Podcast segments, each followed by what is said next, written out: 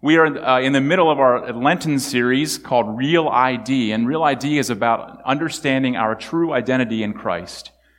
We're setting up kind of throughout this series the, the lie that Satan tells us about ourselves or about God, and then the truth that God makes true because of his son coming for us. So we're setting those, those up and we're looking at different ways that we can identify ourselves with Christ rather than the way the world wants us to identify ourselves. Last week we started with we're not discarded, we are redeemed. And I was able to tell kind of my sort of redemption story a little bit. And um, so today we're going to continue with we are not orphaned, we are adopted. We're not orphaned, we're adopted. But I want to start by introducing you to some friends of ours. Uh, I met Tim Black in a Penn State dorm when I was a sophomore and he was a freshman. My roommate had the biggest stereo system in the dorm, and so we would always play loud music in the afternoons, especially in the evenings. And one night, he and I both enjoyed Rush. I know I'm old, but we enjoyed Rush a lot, and we were blasting a Rush cassette. Yes, a cassette. For those of you who know, what they are. But Tim lived in our hallway down the hall and around the corner. He heard the stereo way down the hall, and he was also a Rush fan, and he came to introduce himself, and uh, we hit it off, him and I, from then, really from that point on. As we got to know each other a little bit, got to know that Tim is also a Christian, and we would attend Bible studies and social activities together with our Christian fellowship group, and our friendship grew over the years. And he became such a good friend that we named our son after him. So that's how much we think of Tim. Well, Tim was the best man at our wedding. So there you go. He's on the right, just in case you can't tell which one's which. we both have more hair here now and a little more other stuff down here now, but uh, Tim was the best man at our wedding. And how many of you were ever a best man at a wedding? Just go, I'm not going to ask you to do anything, just raise your hand. Okay. I don't care how good your toast was you're going for second place. Tim had the greatest best man's toast in history. You're just, you're fighting for second place, I'm telling you. His toast was amazing. It was a six stanza limerick. He was an English major. So it was full of humor, personal touches, and love, and it was great. We still uh, fondly remember that day over 23 years ago, and a lot of the reason is because of his great toast. Well, eventually Tim met and married Kelly, a wonderful woman that we just adore. And they moved to Florida for Tim to serve as a pastor. He eventually went on to seminary and served as a, as a, a pastor at a church there.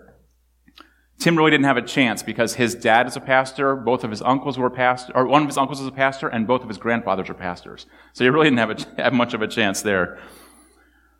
And the other thing is, when they lived in Florida for a number of years, they actually, it was a problem for me because I broke the 10th commandment against envy because they had season passes to Walt Disney World for a number of years. So, I mean, they would go to Disney World for dinner. Like, let's just go for dinner. Let's just go watch the fireworks tonight.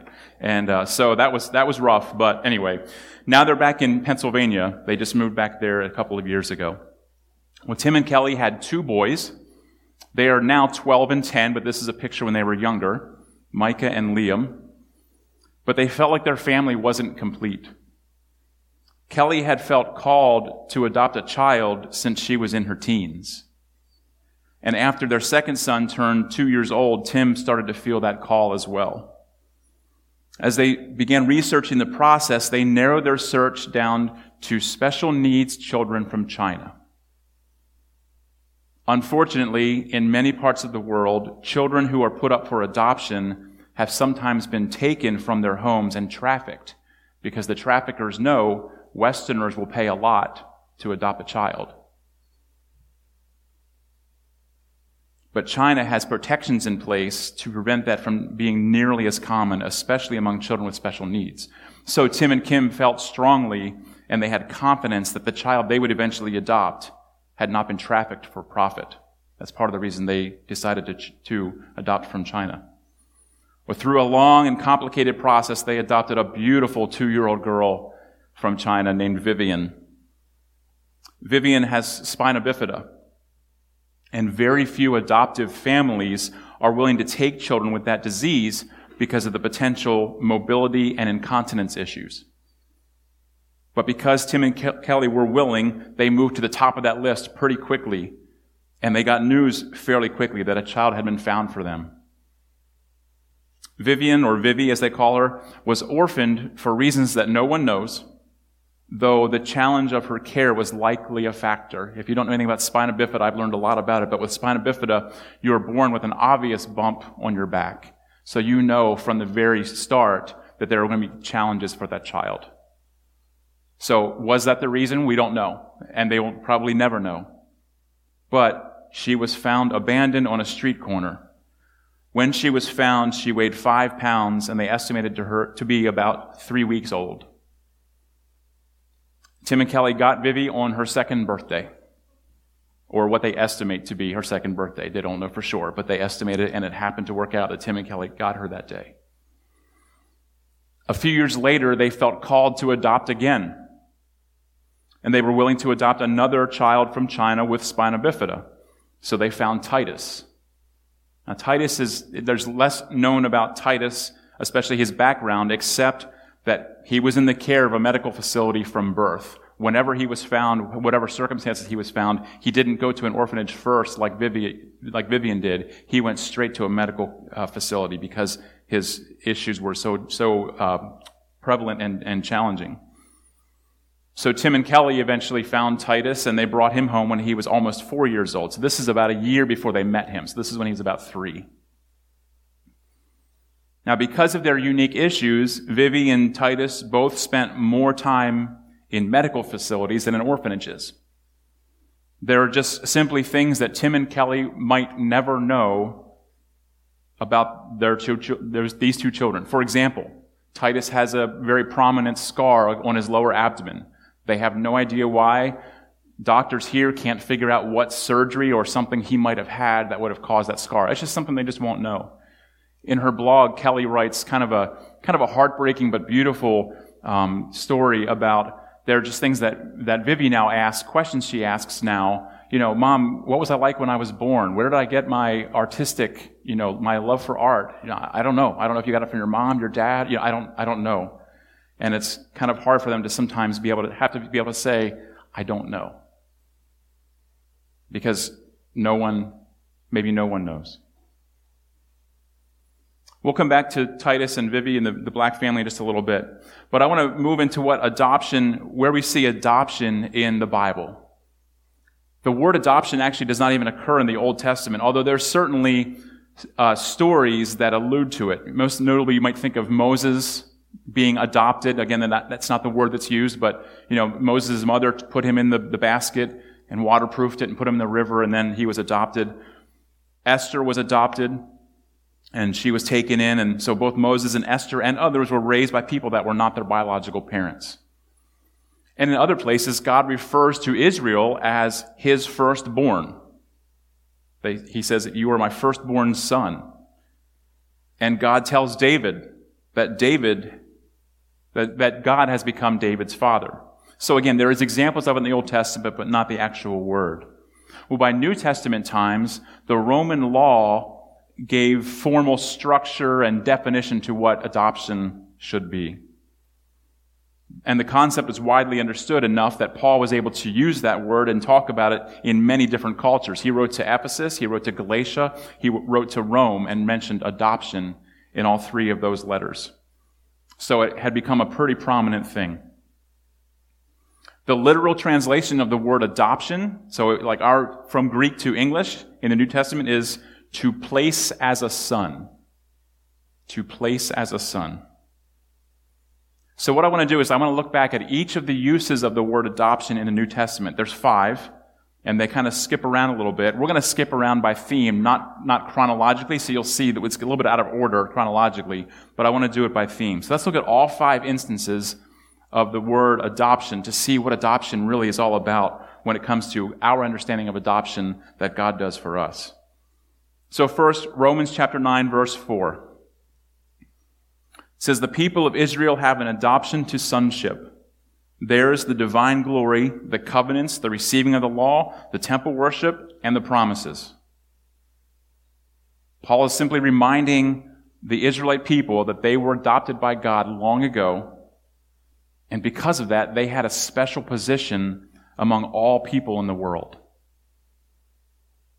God loves everybody, but Israel, you had a special position because of his choosing of you, his adoption of you. You have the covenants, you've received the law, you have the temple worship, you have the promises that other people don't have. The second use that I want to look at is Ephesians chapter 1 verse 5. It says, He predestined us for adoption to sonship through Jesus Christ in accordance with His pleasure and will. Again, you're chosen. And then a similar theme, Galatians 4 5. God sent His Son to redeem those under the law that we might receive adoption to sonship. So both the Ephesians and the Galatians verses refer to the fact that now believers become children of God because He chose them. It's not anything we've done. It's not anything we've earned. It's not anything that, that we can say that's going to make that happen.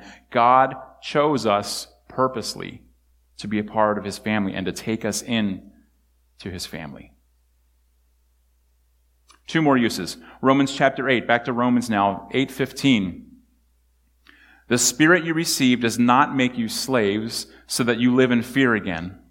Rather, the Spirit you received brought about your adoption to sonship.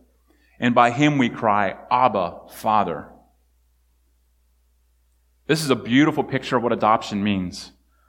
Think about what God does when He saves us. He could have made us become His slaves. That's something He could have done when He saved us. He could have essentially said, you know what? You have two choices. You can turn away from me and spend eternity in perpetual punishment and agony, or you can turn to me and be my slave. Which would you prefer? You'd be a slave, yeah, you would be a slave, but it would still be much better than, than the alternative. God could have said that and he would have been absolutely justified if that's what he had chosen to do for us in our salvation. I think even I would say yes to that. Yeah, I'd rather be your slave God for eternity than to spend eternity in punishment. But instead of saying, I'll save you into slavery, God said, I'll save you into my family. You have a seat at my table. You know, a slave doesn't have a seat at the table. A, slave serves the table, and the slave gets, you know, a, a lesser table with much lesser food and all those things. He says, No, your, your seat's at my table with me. In fact, he says, Let's not even be that formal about it. You can call me Abba. You know what Abba means? What, what was that? Daddy. It's the Aramaic word for daddy. It's the most intimate, personal form of father. You can call me daddy. You can, you can sit right here next to me at my table. You can have the things that I have. You don't need to be a slave. You can sit at my table. And then further down in Romans 8, verse 23, not only so, but we ourselves who have the first fruits of the Spirit groan inwardly as we await, as we wait eagerly for our adoption to sonship, the redemption of our bodies like so many other of the benefits of salvation, adoption has a component that won't be fully realized until the end of this life. We have been adopted. This is essentially saying. We have been adopted, we are being adopted, and we will be adopted. We're waiting for that we will be part.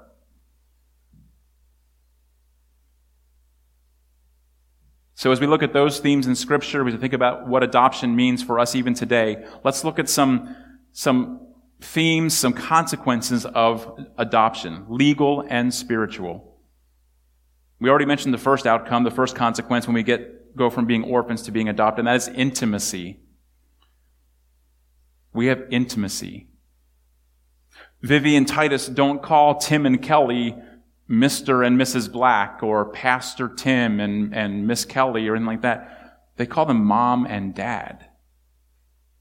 Because they are mom and dad. We can call God the Father Abba because he loves us with that kind of intimacy and grants us what comes along with that. So the first outcome or consequence of adoption is intimacy with God the Father, with our daddy. Second is the legal understanding of adoption. The legal standing that we have. Remember I said that Roman law was the basis for adoption back in the first century when Paul wrote these scriptures. Roman law, not Jewish law, not Greek law. And it's because there really was no similar arrangement in Jewish law. The Jewish law said that if a man died without a son, then his closest male relative was commanded to sleep with the widow to produce a male heir. Had to be biological. Had to be a biological son. But Roman law allowed for a man to create a male heir from outside the family. In fact, in Roman law, adoption was more for the parents than for the child. It was to preserve the family because in Roman culture, Roman tradition, a family was the worshiping unit. And in that day, the worshiping unit needed a male to lead the prayers and sacrifices to the family gods, whichever gods they were. They were there could have been many. That's not correct. But what is correct is that they, they were a worshiping unit. So worshiping families, worshiping units were the building blocks of Roman culture. So you could create a family by going outside of your family to bring someone in. And it preserved the family, the family structure. And in Roman adoption, the adoptee got a new identity. When God adopts us, we get a new identity. We're part of the worshiping unit, the worshiping unit, the family of God, in every sense of the word. So the first consequence is we get intimacy with God. The second is we have legal standing with God. The third is that we have an inheritance. Of course, you know that in modern law, we receive an inheritance when someone passes away. But Paul's, so Paul's metaphor kind of breaks down here because, you know, that would say that, well, God has to die for me to receive my inheritance. Well, that's not true. Actually, once again, God's word comes through with an amazing metaphor that if we understand the culture in that day, it illustrates it so well and talks about what he thinks about us. In Roman law, in, that, in those days, in first century, in Roman law, all members of the family held equal control of the property. All children of any age were already heirs while the father was still alive. You didn't have to wait for your father's death to have control of the property. You shared control. So those of us who have accepted Christ's offer of salvation and the father's adoption that comes with it, we are co-owners of the glorious riches he has to offer. So the consequences of adoption are we have intimacy, we have legal standing, and we have an inheritance. And we don't have to wait for the inheritance. So as we think about orphanage or being an orphan versus being adopted, you know, without Tim and Kelly or some other adoptive parents who would have been willing to take in children with very unique needs, the outlook for Vivian and Titus would have been very bleak. Titus uses a wheelchair to get around, and as I talked to Kelly this week to get all the details of the story that I had maybe had forgotten or didn't know, she said, here's the, the thing about China is it's, it's not very wheelchair friendly. It just, it just isn't yet, for whatever reason. Children with disabilities are often ostracized. There's no telling what might have happened to Vivian Titus, but most of the possibilities are not something that we want to think about. So if not for Tim and Kelly or some other adoptive parents, granting them intimacy and legal standing and inheritance, we don't know what would have happened to Vivian Titus. If nothing else, children in China, this is just the way the law is written, children in China who are in orphanages age out at 14 years old. If no one has adopted them, they're on their own. I mean, can you imagine not gaining a ton of life skills anyway because you're living in an orphanage and you don't learn a lot of the life skills that you need to survive. And then at 14, you're on your own.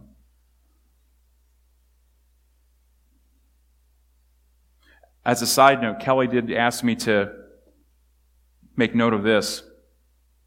China has recently stopped all adoptions due to the coronavirus. They've, they've stopped travel for that purpose, understandably so. But right now, Kelly knows someone who is trying to adopt a child who is currently 13 years old and their birthday is coming up. And there's no grace given. If the child turns 14, they've been told, if you're not here, the child's on their own. Even if the parents are, have their bags packed, their tickets in hand, and are ready to go and just waiting for the, the, the, the travel restrictions to be, to be lifted, even if all of that is true, they've said, we stick by the rules. So if you think of it, pray for that this week. That this child and other children would not be kicked out essentially on their own because of travel restrictions. Tim and Kelly's kids today, just a, a, recent family picture. Micah is 12, Liam is 10, Vivi is 8, and Titus is 6. And Kelly said that Vivi was with four different foster families in her two years in China. And one very distinct memory that Kelly has is how Vivi, from the very beginning, received love very openly from their first meeting. This is the first time they met. This is right after they had met her, heading back to the hotel. She would accept hugs. She would sit on their laps. She would miss them when they were gone. But it took a year, Kelly said, almost exactly to the day for her to return love. She'd receive it, but she wouldn't return it. Kelly said she knows exactly when it happened, and she called Tim at work and she said, She hugged me. Even at her young age, she had developed a defense mechanism because people who love you will eventually give you up, is what she believed. To quote Kelly, she said, The love is there. The love is there. The love is there. But sometimes we're not ready to give it back. And wow, what a metaphor of our, understa- of our understanding of our relationship with God. The love is there. The love is there. The love is there. But sometimes we're not ready to give it back. Sometimes it takes us a year, 10 years, 40 years, whatever it took you. But he never gave up. Tim and Kelly never gave up. They didn't stop hugging her, or holding her, or giving up their laps for her, or any, they didn't do that. They didn't give up. The love was always there. And eventually she returned it. God's love is always there. And he just hopes that eventually we return it. I asked Kelly what their family has learned about God's adoption of us during their journey. She said, and I'm paraphrasing here, but she said they have a better understanding of no matter what we bring with us, God loves us. God makes us a part of his family regardless of what we've done. She said children like them are just kicked out of families or kept out of families simply because of something over which they have no control. But no matter what ability, disability, background, screw ups you have, God has a place at His table for you. And I know none of us come from a perfect family. Some of us come from a family that is far away from perfect. But no matter what you think or what we think about our earthly family, no matter how much or how little they demonstrated their love to you, no matter how they set the course of your life by their influence, no matter all that stuff, we need to know that our future is so much brighter because of the identity that we take on when we accept Christ. We are not orphans. We are adopted. It is so important for us to understand our, our, identity in Christ because the world and Satan love to lie to us and make us feel unworthy. and rejected and discarded and orphaned. And all kinds of outcomes result from that wrong thinking. When we start to believe that about ourselves, we believe the lies and then we, we spend time spiraling into anxiety and depression and suicidal thoughts and self mutilation and substance abuse and so on. But when we believe the truths that God tells us, we understand that we have been transformed, renewed, and redeemed. We understand what it means to be adopted into our Father's eternal family. We have intimacy, we have legal standing, and we have an inheritance. So I want to do a little exercise for us to help us understand the difference between the truths and the lies and how to find them in Scripture. Hopefully, when you came in today, you picked up a copy of Ephesians 1 and 2 on a handout and a pen. And also, if you didn't get one, if I forget to mention, if you didn't get one, we also have these bookmarks that list a whole bunch of scriptures about who we are in Christ. I want to encourage you to take one, take two, take whatever, however many you want. We'll get as many as we need to. Just to remind yourself about your identity in Christ. But what I want to do is just go through this Ephesians 1 and 2 for a little bit of time today to kind of demonstrate just a Bible study technique to you and how you can understand God's, God's love for you and his identity that he gives you. So what we're going to do is you're going to take your, your pen or whatever you have to write with, and you're just going to kind of mark off four different themes that we see in Ephesians 1 and 2.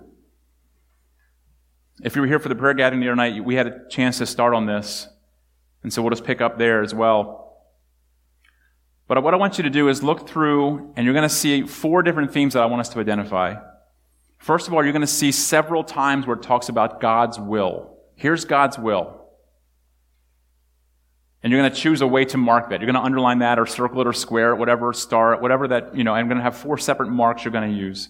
So for example, in the very first line on, in Ephesians 1, Paul, an apostle of Christ Jesus, by the will of God. There it is, will of God. Mark that. And you're going to see that throughout those two chapters. A second kind of mark you're going to make and I'll just give you a hint, it's all going to be in chapter 2. But a second kind of mark you're going to make is going to be about our past condition. Turn over your sheet and look at chapter 2. Just as, as an example. The first line, as for you, you were dead in your transgressions and sins. Mark that somehow. You were dead in your transgressions and sins. Mark it differently than you marked God's will. And then give yourself a little key so you know what the marks are somewhere. The third thing you're going to mark is all the places where it talks about praise. The theme of praise is throughout Ephesians 1 and 2. Again, back to chapter 1 on the, on the front side. The third line, praise be to the God and Father of our Lord Jesus Christ. Mark praise be to, to that, to the God and Father of our Lord Jesus Christ with a different mark. And then finally, and maybe most importantly, especially in this series, we're going to go through Ephesians 1 and 2, and we're going to mark our identity in Christ because of what he's done. I found about 25 or 30, I didn't, I don't remember the count exactly, but in these two chapters, I found about 25 or 30 different things that are true about us in our identity in Christ. For example, again in the first line in the first chapter, Paul, an apostle of Christ Jesus, by the will of God, to God's holy people in Ephesus. Right there, we are holy. Mark holy.